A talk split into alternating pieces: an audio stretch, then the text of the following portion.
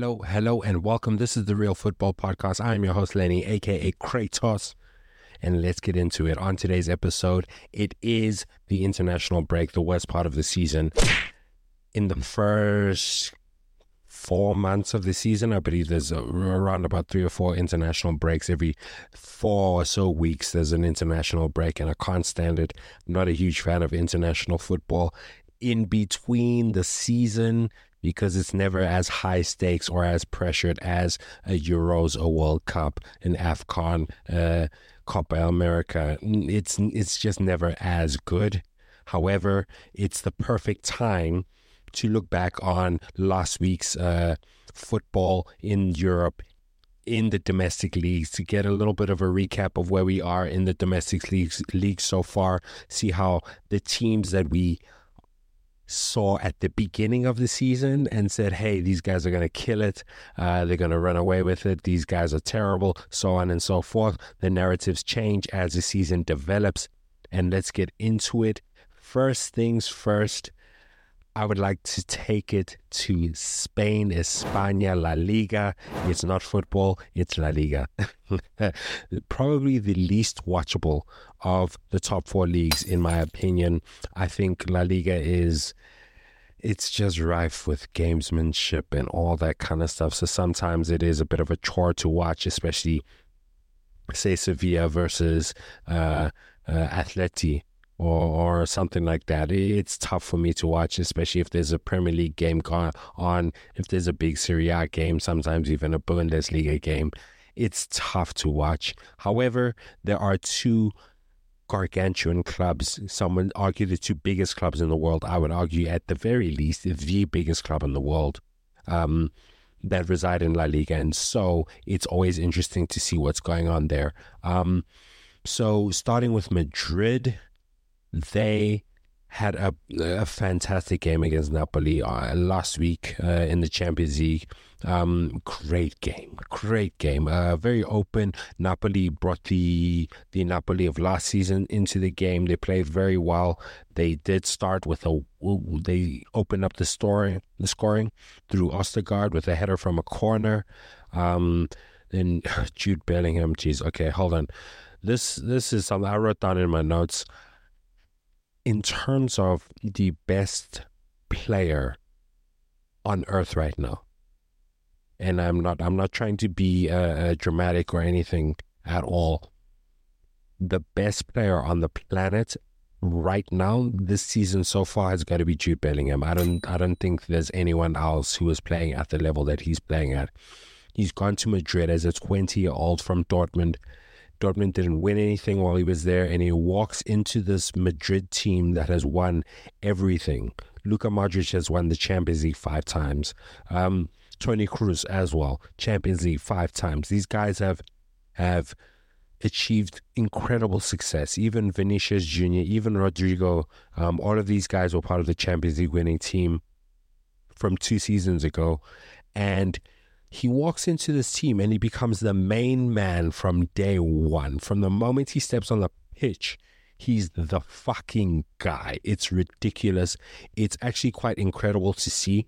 He looks as though he is he, uh, a duck to water. It's like the most seamless fitting in. He, he just slotted in like a glove as though he was he had been at Madrid for 15 years at this point. He he looks more comfortable in that jersey, about as comfortable as a Luka Modric at this point. He's absolutely killing it. His numbers are ridiculous. In 10 games through the league and Champions League, he scored 10 goals and had three assists. In this game against Napoli, he single handedly turns the tide. Uh, he he dribbles through the entire defense. Uh, uh, no, pardon. He first things first. He wins the ball back in the attacking third. Napoli were pretty much on top of the game at this point.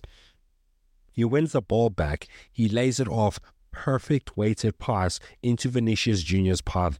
Vinicius being the the absolute beast of a left winger that he is, he scores one one. Uh, not not maybe 10, 15 minutes later. Bearing in mind, this is up against a Napoli team. Yes, they aren't as good as they were last season. However, playing in Naples is a very, very difficult proposition. I'm pretty sure Klopp has played in Naples a couple of times, and we've got our asses kicked a couple of times. This this is not an easy place to go. The Stadio Diego Maradona is is is not to be taken lightly. It's not like it's fucking, I don't know, a, a trip to Bournemouth or some shit. It, it, this is ridiculous.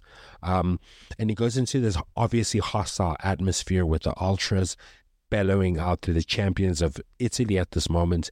And he essentially walks through the Napoli defense. Um, this is one of those goals where is, is there even an assist? Because he picks the ball up way out. He dribbles past like three or four players. He sorts his feet out and he slots the ball into the far corner, 2 1 to Real Madrid. Jude Bellingham, and he does his, his, his celebration. Wow, what a player. What a wow. Uh, I must admit, before last season, I had never watched him play. And so I questioned, hey, is he really worth the hype? Is he really that guy? Last season I watched him and I thought, wow, he could be one of the best midfielders in Europe right now.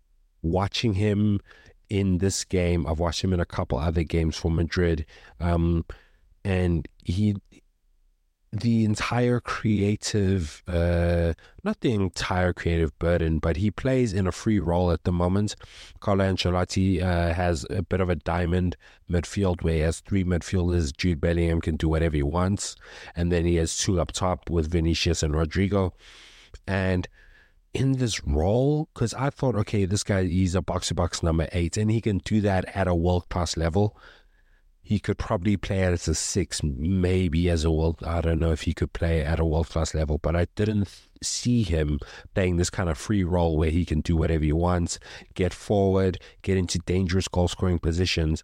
I said he'll probably get 15 goals, 15 assists this season. At the moment, he could, if he continues like this, he could get 25 goals and 10, 15 assists. And that's, for me, that's Ballon d'Or worthy, especially if Real Madrid have a deep run in the Champions League, potentially. I mean, Madrid in Europe with a guy playing this well, ridiculous. Um, PSG is not doing too great with uh, Kylian Mbappe there. I, he would probably be my natural number pick for best player in the world at the moment. But Jude Bellingham is he could be a future Ballon d'Or at this rate. I said that the next Titanic clash in in the El Clasico story would be Jude Bellingham versus Pe- uh, Pedri. Pedri, I believe he's injured at the moment, and if he can't sort that out, it's going to be a problem because Jude Bellingham is a force of nature right now. Uh, I did say I don't know where the goals are going to come. Apparently, from their new number eight, who's actually a 10, who can do whatever the fuck he wants on the pitch. Just phenomenal stuff. At the moment in La Liga, um, Madrid are top.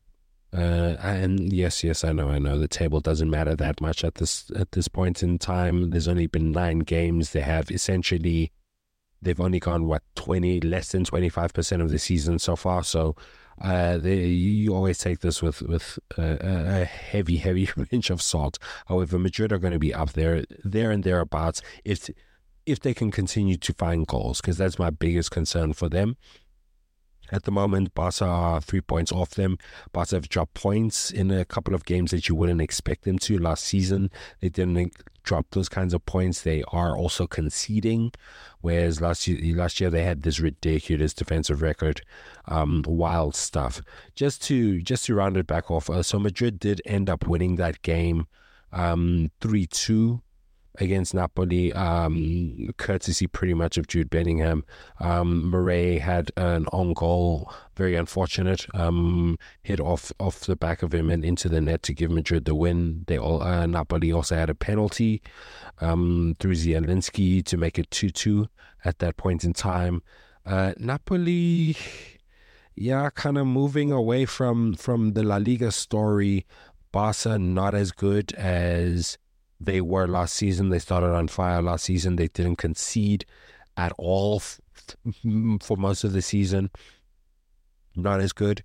However, um, I do expect, especially if Pedri can get back and like get some games in, he'll be fine. Lewandowski as well. They've been uh, relying quite a bit on this young lad, uh, Yamal, uh, 16 years old. I believe he scored. He's the youngest goal scorer for uh, either for Barca or for La Liga in general, something like that. He's a really young kid. He looks like a kid.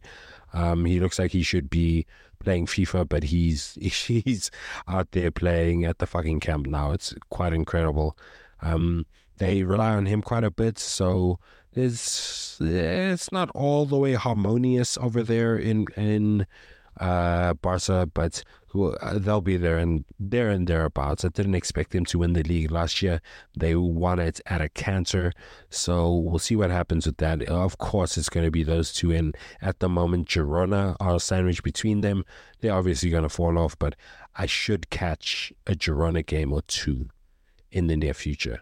Um, moving on to Napoli, who Madrid did defeat. Uh, they're just not as good this year. They they lost this game. Uh, I covered the Lazio game that they lost as well. They're just simply put, they're just not as good this year. They're not playing with the same intensity. They're not overwhelming teams the way they did last season. Um, and at the moment, it's the Milan clubs running the show. Um, I did say, especially after the Milan derby, that Inter are probably going to run away with things, potentially just curb stomp the rest of Serie A. That hasn't been the case. They've dropped points to Sassuolo. However, Sassuolo beat Juve and Inter back to back. So they, they might just be one of those big bogey teams, um, kind of like a Brighton. Um, so I do need to catch a Sassuolo game at some point. However, Milan did recover very well from their absolute shellacking in the Milan derby.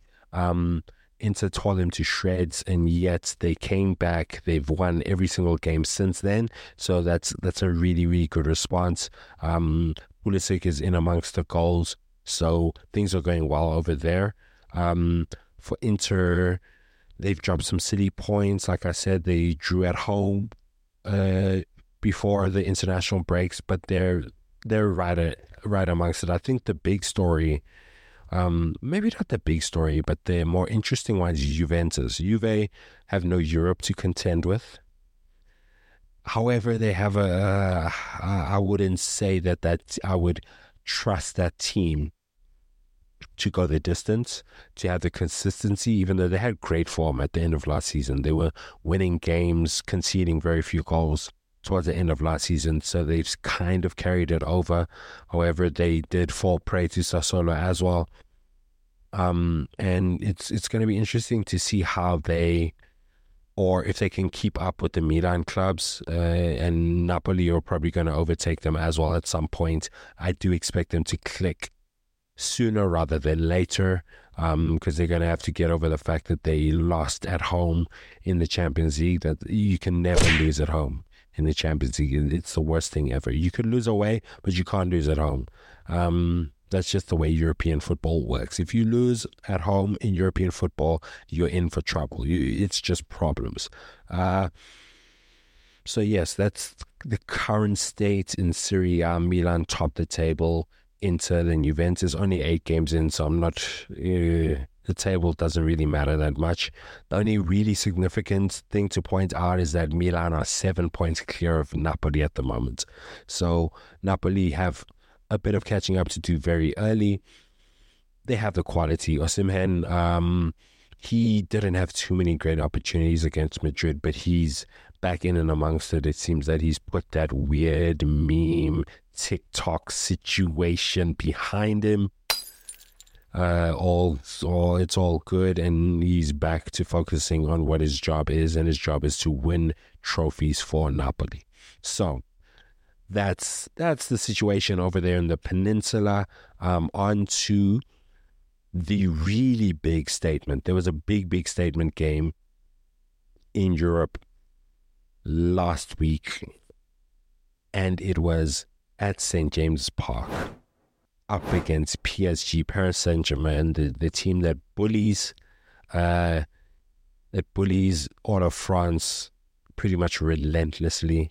Uh, they did take a couple seasons off, but since since the KSI or QSI or whatever those people, those Qatari guys took over, they've they've ran the show in France like kind of like Lyon back in the early in the early to mid two thousands. Um, however, they go over to St James's Park. St James's Park, Newcastle are hosting their first Champions League game in twenty years. 20 years. And St. James's Park was fucking bouncing, as you would expect. Listen, they get up on a random Saturday against Manchester City or United or Arsenal or whoever. Um, that's just the Geordies. That's how they do. And so, imagining on a Wednesday night up against PSG, the champions of France, with many would call the best player in the world, Kylian Mbappe the kid who, scored a hat trick in the World Cup final up against Messi's Argentina. Unfortunately, he lost, but he is a superstar destined for greatness. He's already a legend. He's won so many titles in France. He's won France the World Cup at 18 years old, or 19 years old, or however old he was. This kid is a is he rocks up to St James's Park and I must admit, I really expected PSG to do a lot better. However, they played with essentially a 4 2 4. And Newcastle, if you're a Premier League fan, you know, and you watched a lot of them last year, they have one of the best midfields in the Premier League. That Bruno, Guimar- Bruno Guimaraes, um, uh, what's his name? Uh, Ellington, and Sandro Tonali. Solid, very well balanced, very, very good midfield. And they, you know, I don't believe, um, I don't think Joelinton started. I believe it was uh, Longstaff. And they will grind. And uh, Luis Enrique going into this game, I don't think he.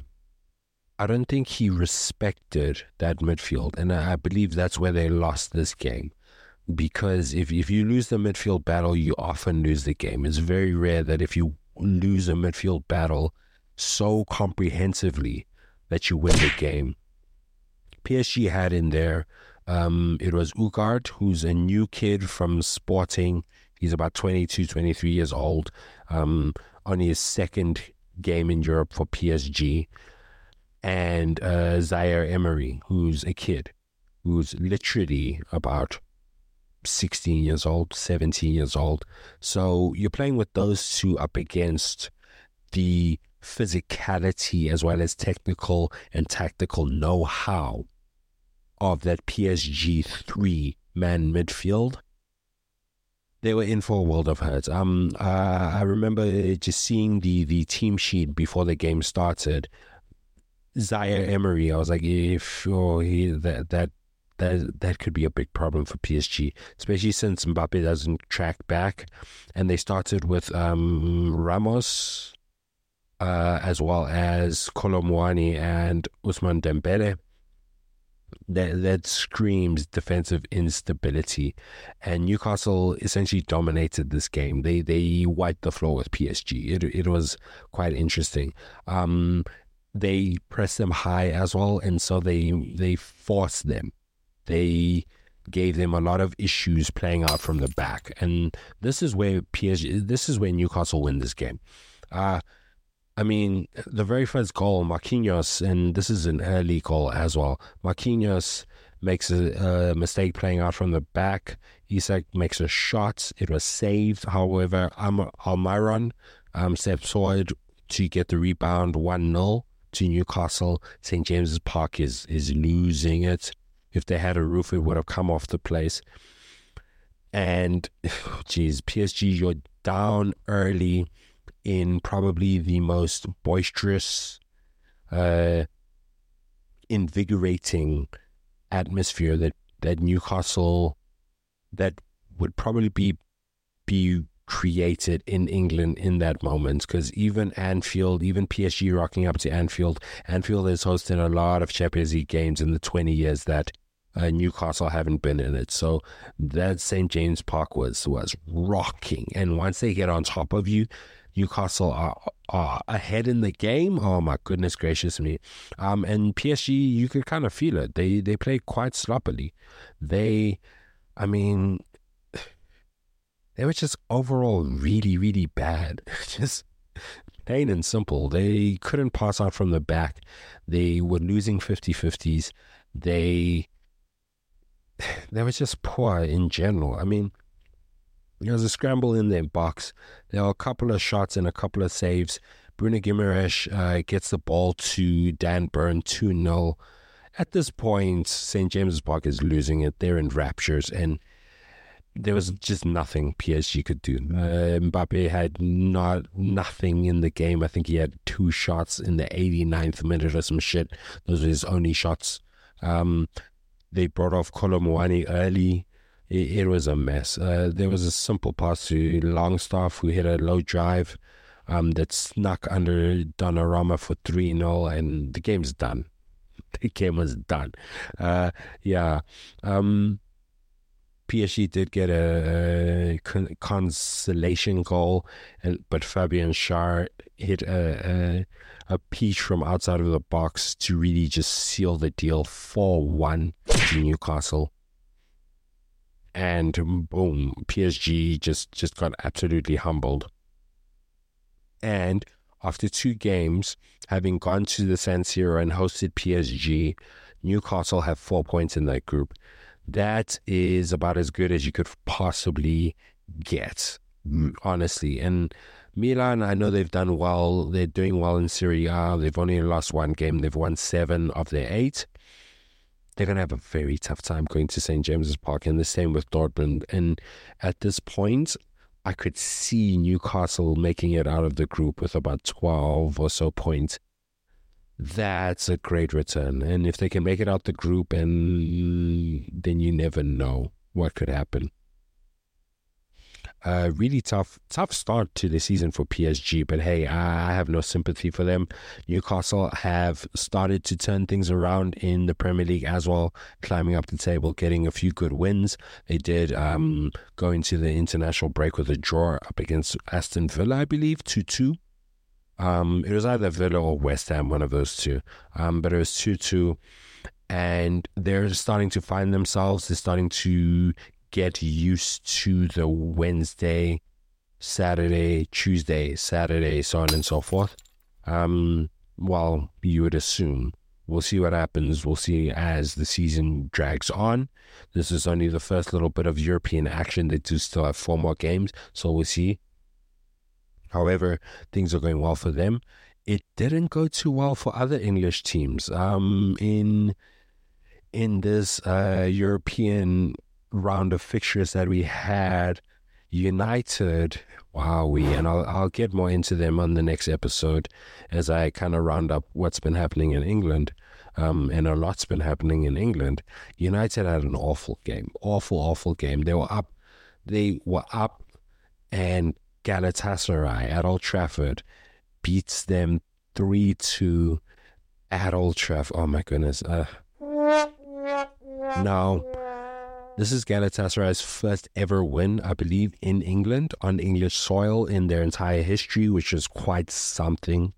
Um, United were up in this game, uh, and I've been talking about them for weeks.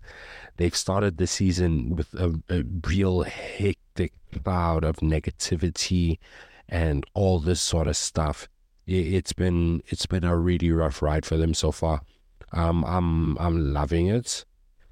of course. But yeah, they, they took a that's a humbling experience, especially since they had lost, I believe, at home in the game before this uh, to Palace. To uh, yeah, to Palace. It's just wow. Uh, they lost to Brighton recently as well at home. Uh, Bayern Munich kind of kind of I won't say kick their teeth in, but beat them as well. It's been a really, really rough road for United so far. However, there is a little bit of glimmer of hope. I will get into that into into that on the next episode. Um, moving on to another kind of shock um, result in Europe for an English team. Uh, Arsenal lost at Lens, Lens, Lens, Lens it says Lens, uh, RC Lens, whatever. Um, in France, I remember speaking about the Champions League group um, with a good Arsenal supporting buddy of mine, and he was like, "Yeah, the sneaky one, the dark horse, the the the potential banana skin, the bogey team in that group is Lens, and they came through. Hey, they beat them. They pressed them extremely well. Um, Arsenal lost this game two one over in France. Terrible, um, you would say, terrible." Uh, preparation for what would be a really, really, really massive game at the Emirates up against Manchester City. More on that in the next episode. Um, but Arsenal, uh, they'll be fine. They'll be completely fine. Um, big teams, teams that finish top of the their groups, lose games away pretty often. As long as they don't lose a home game, they'll be fine. They'll be completely fine. I'm not worried about Arsenal at all. I'm actually not worried about United in this group either, unless they have a poor performance away in Turkey. Because if Galatasaray can handle their business in the other games and maybe not get torn to shreds by Bayern, then United might have something to worry about. But they should be okay. Um, they should they should be okay. But hey, this the season's United, cheese. Um, and ending it on a positive note, Liverpool, we did. And yes, for fuck's sakes, I know it's the Europa League, blah blah blah, but we did have a good win against uh, Union Saint. I don't know what that what that G stands for, but USG um, from I believe Belgium. Uh, yeah, we won 2 0. Uh, Jota scored at the end. Gravenberch got his very first Liverpool goal. Um, good result for us. Uh, no injuries, no nothing like that, no problems. We just got the win, kept it moving. That's two and two. Um, also, it was good to have that Spurs fucking, oh jeez, that Spurs result washed away by a nice, simple 2 0 win. No fuss, no no issues, no nothing. Um, in Europe, there, there's a really good win to get, and onwards we move. Um, and on that note, ladies and gentlemen, days and thems, that concludes the roundup of European action uh, of Spain, of Serie A with it in Italy. Um, yeah, and Newcastle as well. They they they took PSG to the cleaners. That's quite something. And the I don't I don't think it's outrageous at all. But Jude Bellingham is probably the best player in the world right now. Um, yeah, that's quite that's quite something. Uh, I no, I don't think anyone would expect would have expected him to be that good. Would he have been as good for Liverpool? I don't know. I don't know. I don't think he would have had the freedom to play the way that he plays for Madrid, and therefore the goal scoring burden wouldn't have fallen on him. But he would have made Salah's life a lot easier Darwin's life, he would have been f- fantastic. Don't get me wrong. However, if he was the only player we could have gotten, and we had to stick with Fabinho and Henderson, uh, I don't think I don't think we're as good. I don't think we're as good, to be honest. Um, because Real Madrid have a world class midfield right there. I mean, there's Valverde, Camavinga, and Tchouameni who play in that three behind him that's as solid and as technically sound as you can possibly get. That's a perfect midfield to play behind a roaming number 10 who can do whatever they want with Vinicius and Rodrigo um, running riot. So, as much as I really wanted Jude Bellingham to come to Liverpool, Szoboszlai has been fantastic. He's been phenomenal. Uh, I didn't expect him to be this good, um, this quickly at all. So, obviously Jude Bellingham, in my opinion, is the best player in the world right now. And I do think he's a better player than Szoboszlai, no questions about it. I still like the business that we did because we were able to get Mac Allister and we were able to get Endo, who hasn't he hasn't started too much, he hasn't played too much um, in the Premier League. He did Uh, he does get European games, and I believe he started in the League Cup, as well as Gravenberch, who's, who looked really good in the game that I will discuss on the next episode. And on that note, ladies and gentlemen, days and thems, uh, I hope you have a magnificent day whenever this podcast reaches your ears, and take care.